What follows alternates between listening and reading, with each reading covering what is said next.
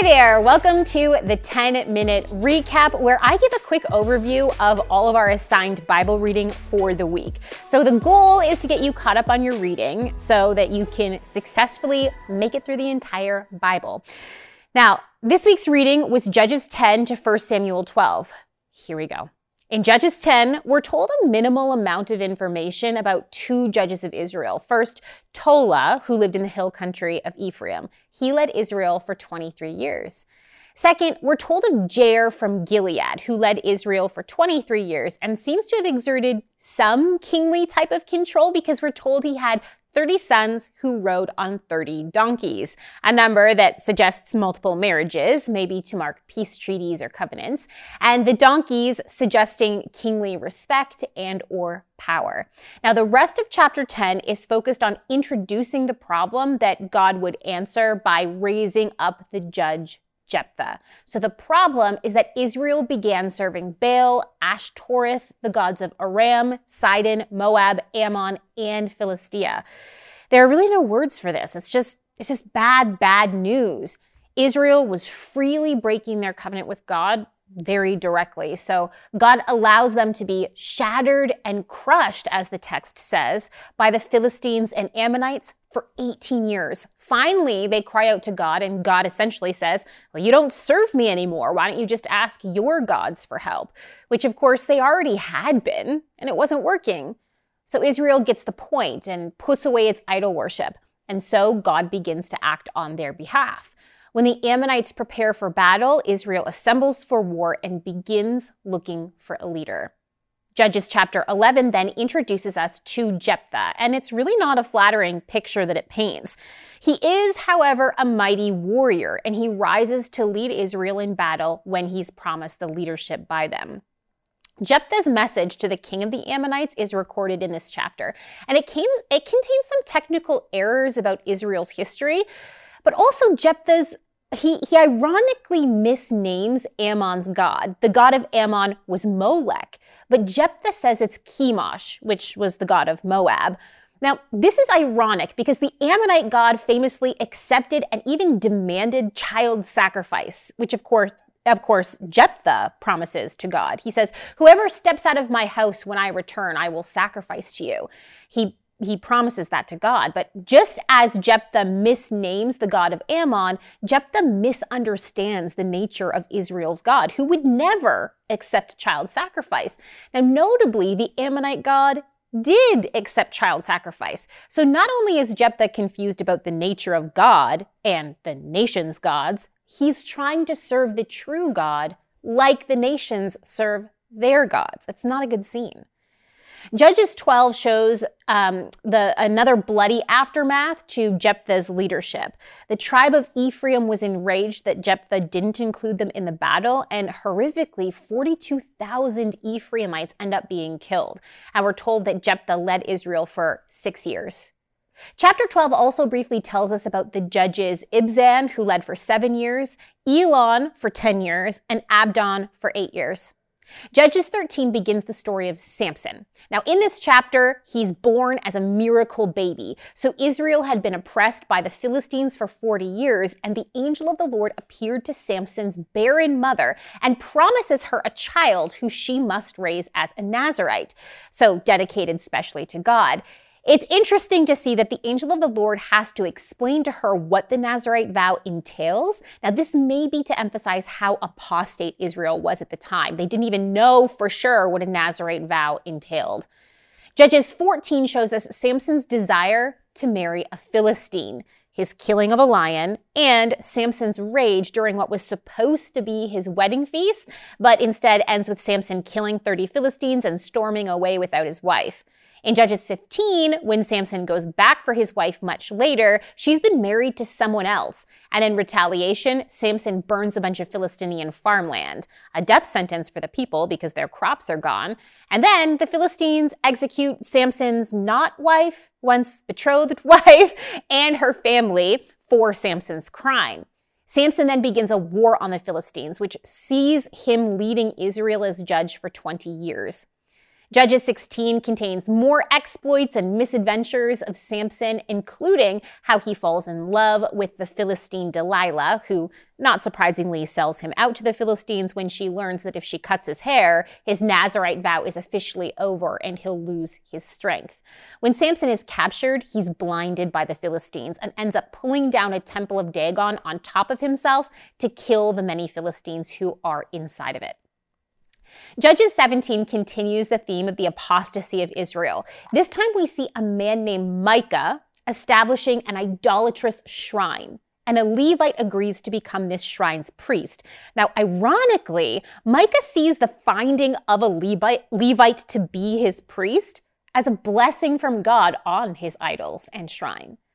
Chapter 18 then continues the story. So the tribe of Dan steals the shrine and the idols, and the Levite becomes their official priest, and he's pretty proud of it. Shockingly, we learn who this apostate priest is. It's the descendant of Moses himself. Judges 19 continues to shock. We see that the town of Gibeah, in the territory of Benjamin has become just as bad as the cities of Sodom and Gomorrah back in Genesis. So after a horrific ordeal, a woman dies from her injuries that the men of Gibeah inflicted on her. Her husband, who's finally appalled, cuts up her body as a sign and sends it throughout Israel as a call to action. In Judges 20, the Israelites gather at Mizpah, all the tribes except Benjamin, because they're the tribe that is guilty of this offense. Israel decides that they must destroy the city of Gibeah for its crimes, like Sodom and Gomorrah. But when Benjamin will not allow this, a civil war breaks out. There are three brutal battles in which most Benjamites are killed. 600 Benjamite men are left hiding out at the Rock of Rimmon. Now, Judges 21 closes out the book first with Israel's intention to let the tribe of Benjamin die out by refusing to let any of the surviving men marry uh, any of the Israelite women. But eventually, Israel regrets this choice, and how they fix it is terrible. It's sin upon sin. The Israelites murder the city of Jabesh Gilead, all except for the unmarried women, whom they give to the Benjamites as wives. But there aren't enough women to go around, so they advise the Benjamite men to go to Shiloh, where the tent tabernacle of God is set up. And the women of, of Shiloh go out to celebrate festivals to God. And when they do, the Benjamites kidnap women for their wives. And the chapter ends the book with this very fitting phrase In those days, Israel had no king. Everyone did as they saw fit. Okay, now on to a bit of a happier tale, the book of Ruth. In Ruth chapter 1, we have a family crisis. The men of a household all die, and the mother Naomi is left only with her foreign daughter in law, Ruth, to try to provide for her.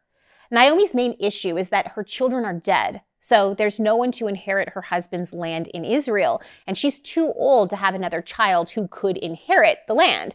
So it will be reabsorbed into her husband's tribe.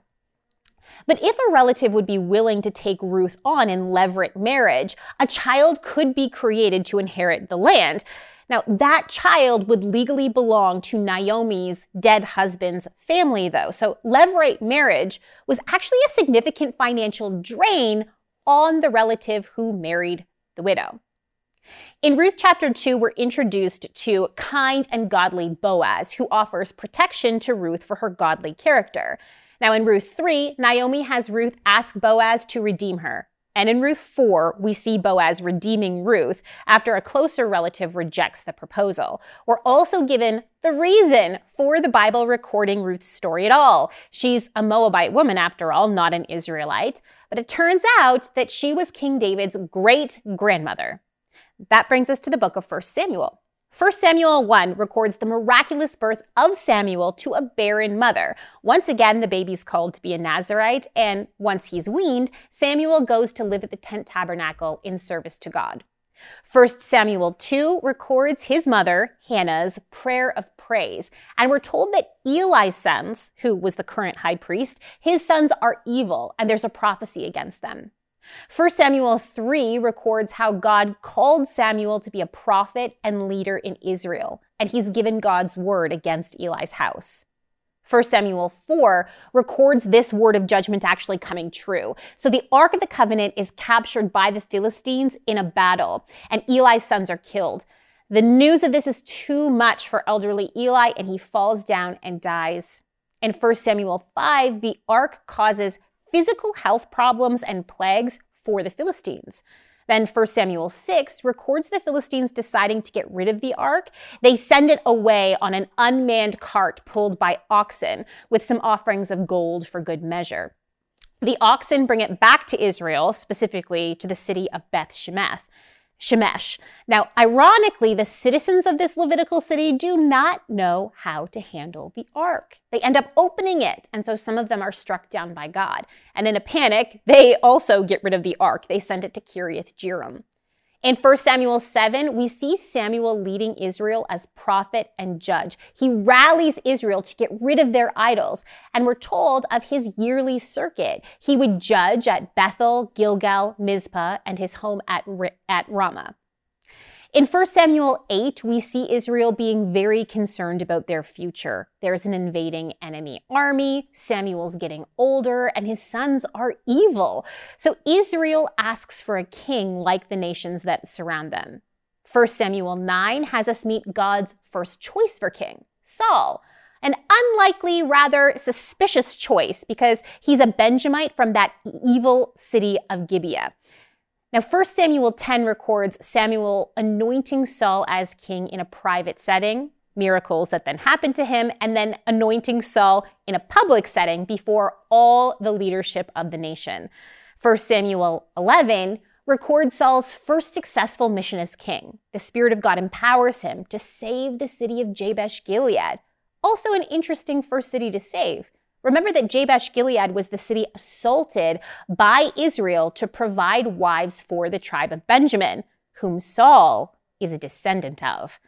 As a result of saving Jabesh Gilead, all of Israel reconfirmed Saul as their king. And finally, for today, 1 Samuel 12 records Samuel's farewell speech. He isn't actually going anywhere, but he's stepping down as the leader of the nation. He's abdicating his power to Saul. So instead, Samuel is going to focus on his role as the prophet of God.